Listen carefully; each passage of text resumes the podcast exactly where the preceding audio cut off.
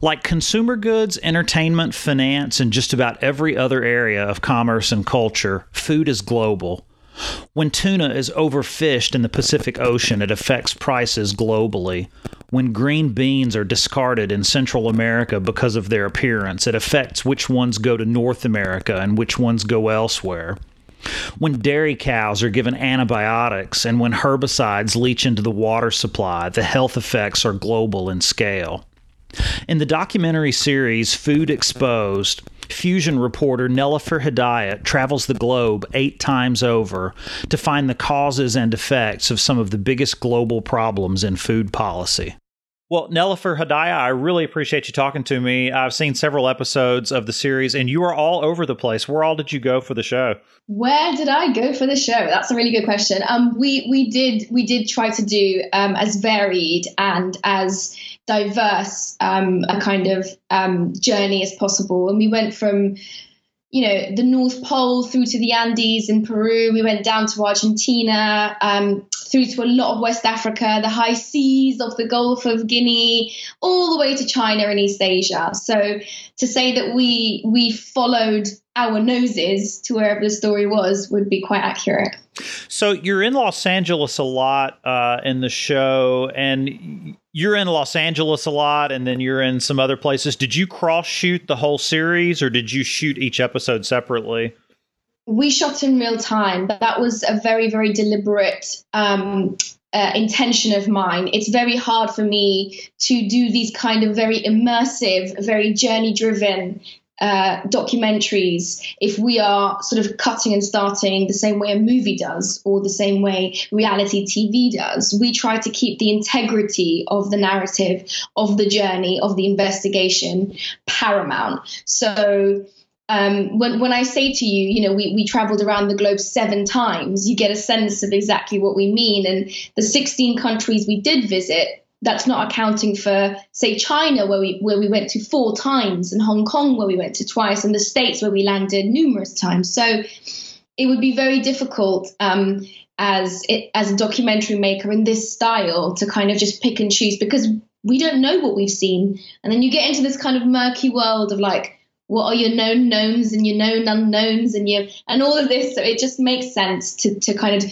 it's expensive yes but it makes sense to do it. well and way. it's amazing to have the resources to be able to do it that way because as i was watching it i just assumed you cross shot because it would be so expensive to do all these on an individual um, basis. What did that give you an opportunity to do in terms of progressing from episode to episode and learning these things discreetly rather than having to sort of throw all of these issues out at one time and deal with? So the main main point to make here is that we that is to say I don't script anything. So whenever we go into a situation and I'm doing an interview, I've pre-prepared I've got my information. I know who this person is. I know what I need them to say. But never do I sit there with, you know, my questions. It's not a 60 minute type of studio, well lit, you know, makeup hair type situation. So having said that, what it affords me to do to shoot it in this way is to really maintain the authenticity of what we're filming. And that word authenticity gets banded about. It's sort of flavor of the month at the moment within the documentary world. But but what it what it, its essence is that we try to make sure that the story we tell, the people we meet, is true to them and what they say. So I don't have to go in a situation read some lines and the audience doesn't have to sit there and be like did she believe that uh, has she rehearsed it is this authentic? Is this true? Um, so when you're watching Food Exposed, I, I hope that you get a sense of the true immediacy of the whole thing.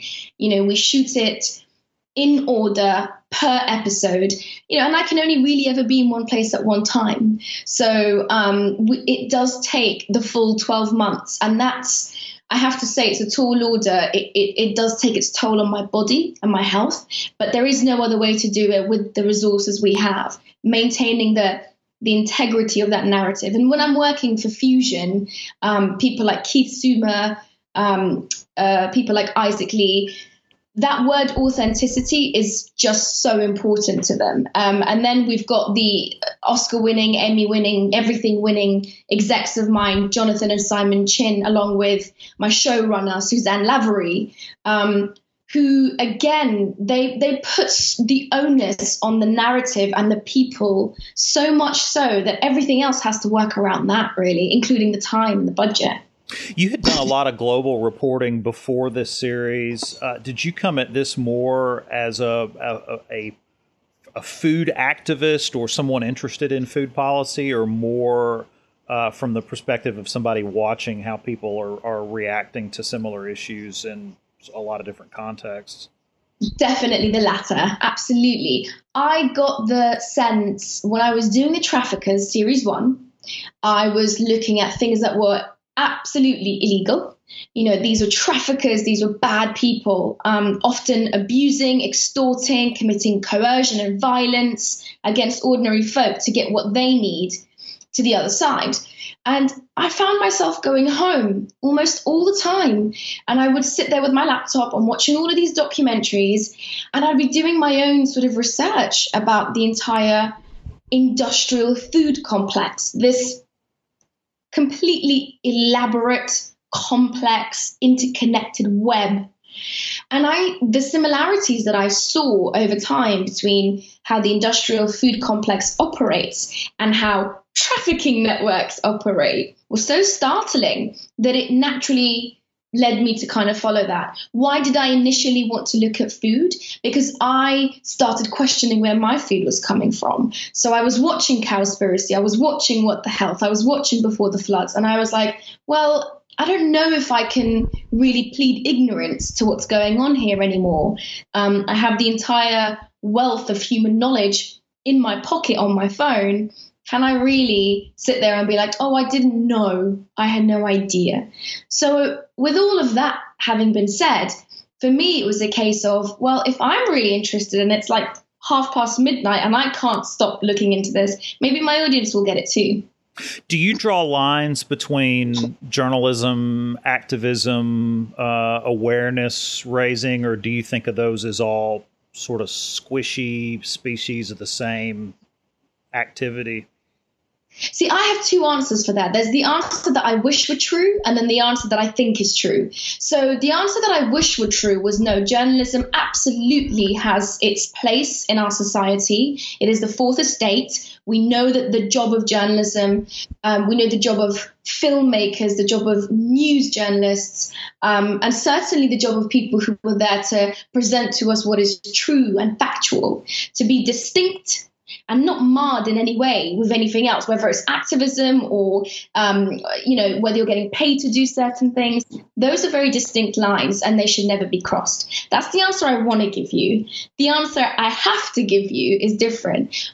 I think a lot changed in the last sort of two to three years. There's been this very palpable, very strong awakening within people, politics, society have all kind of merged into this strange space, and no one really knows whether they can trust what they're seeing, reading, um, putting out there.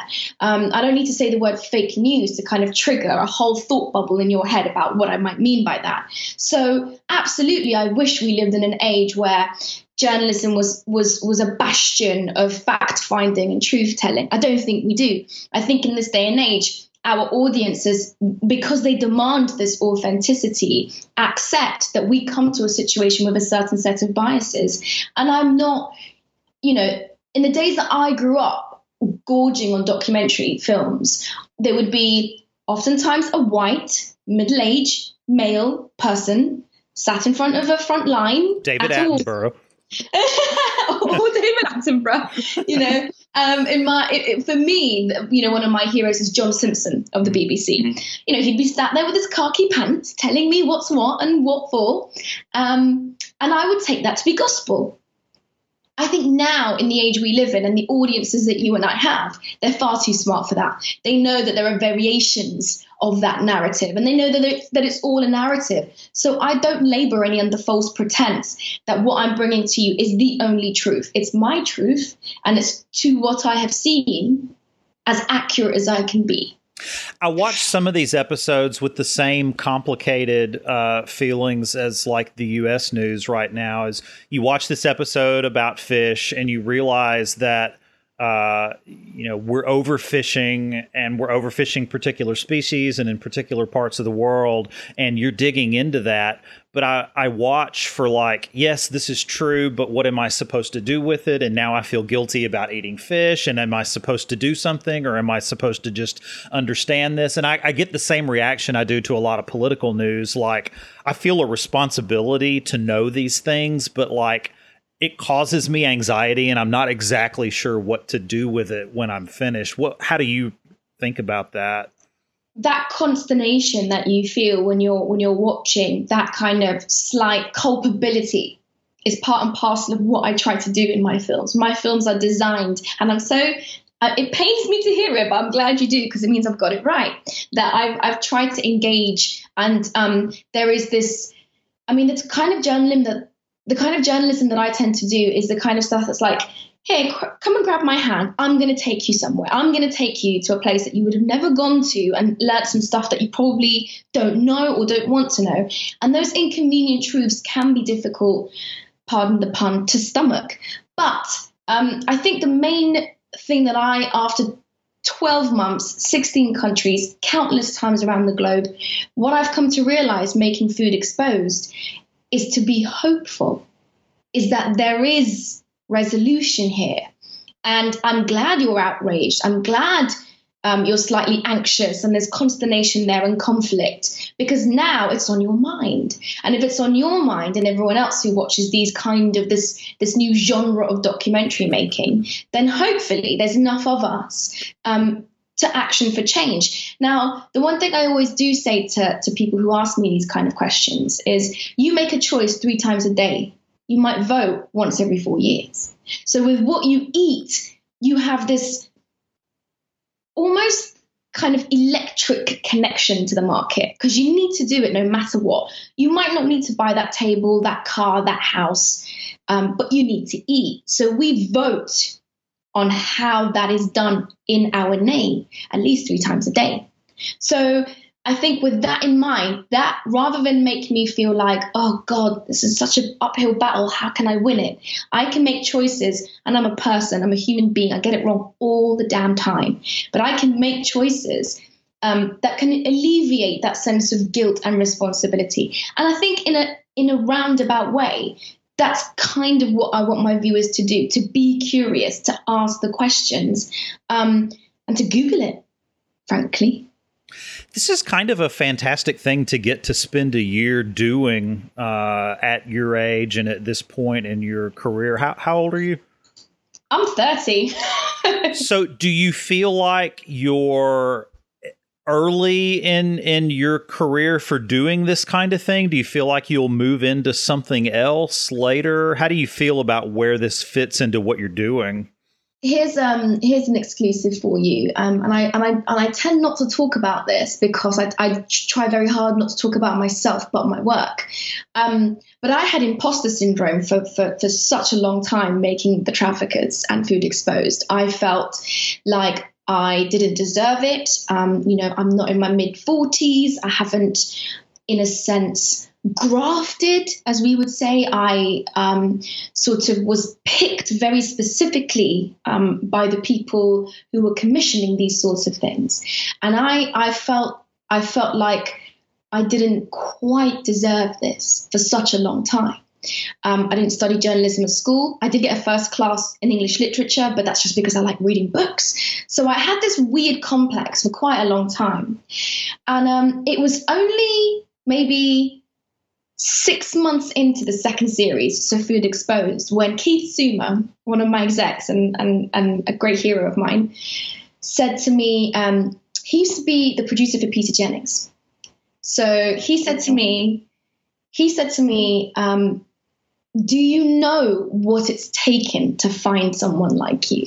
To find someone who is at the cusp. I was born in Kabul, raised in a war zone, in the third world. I now live in one of the richest, most overabundant cities on earth in history of humanity, London town. So he said to me that you know this idea that you don't deserve it is is ludicrous because you see things in both spheres you can see that world that that place that we've all looked at through our televisions and you have a sense of belonging there and you see and you've grown up in london. So i think what keith was trying to get through to me was that you are quite uniquely placed to do these kind of stories to tell these kind of um, uh, narratives in a way that isn't judgmental in a way that isn't myopic and in a way that gives each person a fair shot at it.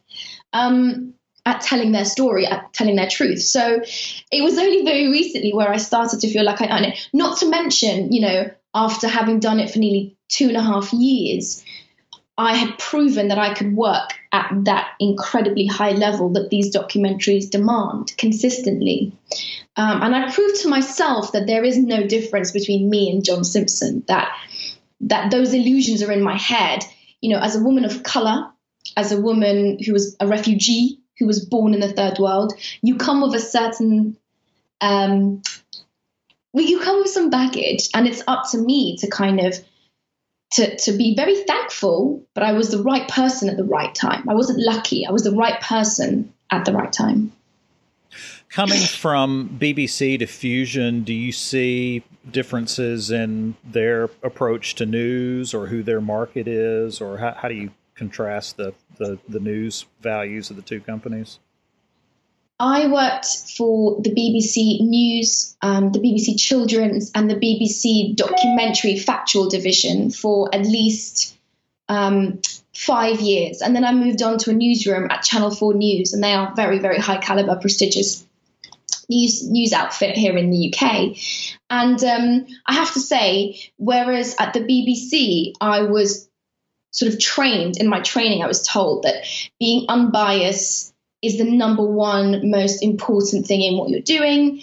At Fusion, we don't labor under such false pretenses because, you know, it was Jorge Ramos of Univision and of um, Fusion fame, just an absolute legend uh, within the industry, who, who kind of told me, you know, the idea that you're going to stand there and tell people what to think is laughable nowadays. What we can do is present a set of facts understand our biases and still continue to try and present those facts. Um, and that's what I think the difference between the BBC and Fusion are. Fusion, certainly the people within the, do- the departments, the Naked Truth, um, within factual and documentary making that I've worked at, haven't forced me to strip myself of who I am in order to make these films.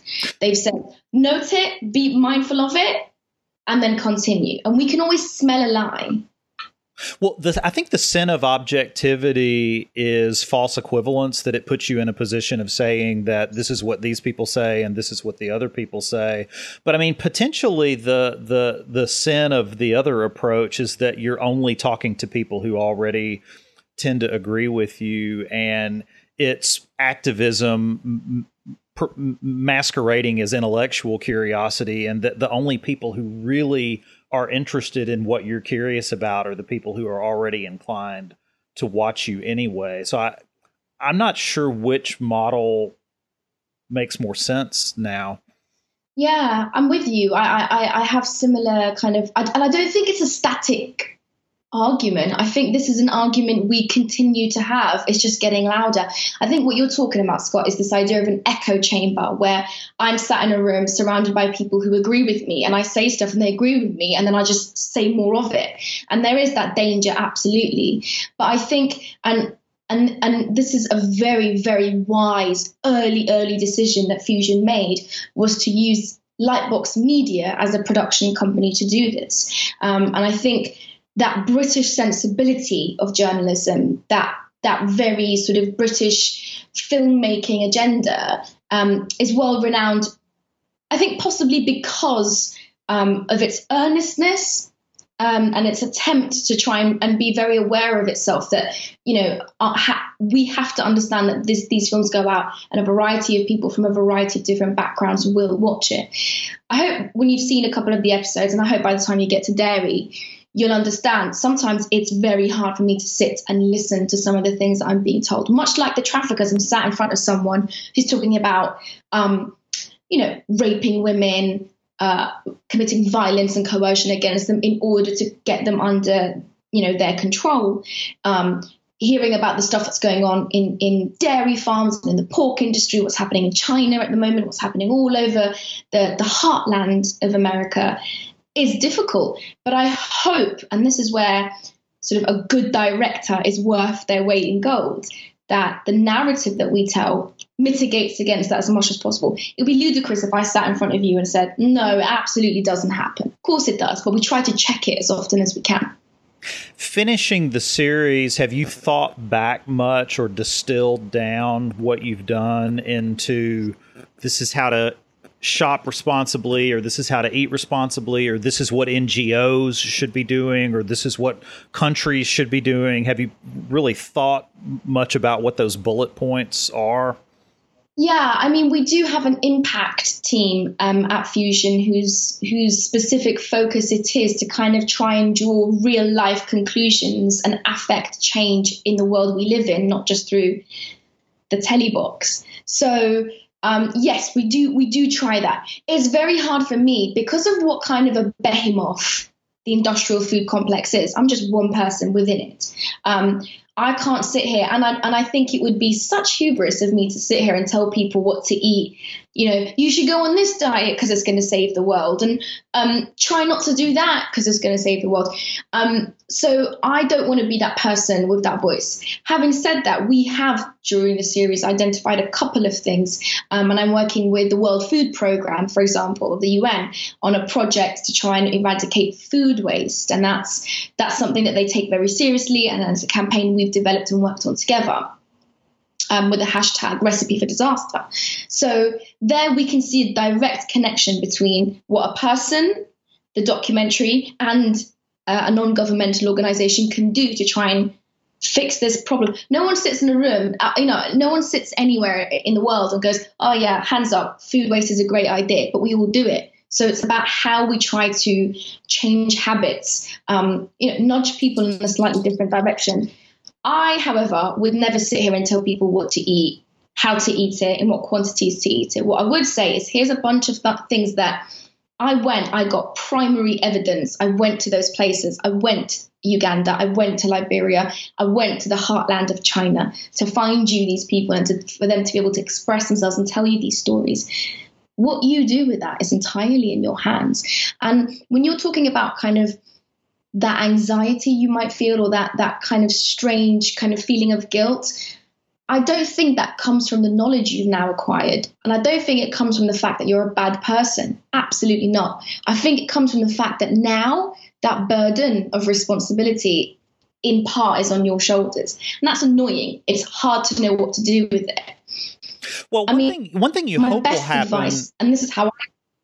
Go ahead. I think we've got a little. My best advice. No, there is a bit of a delay. Yes. Yeah.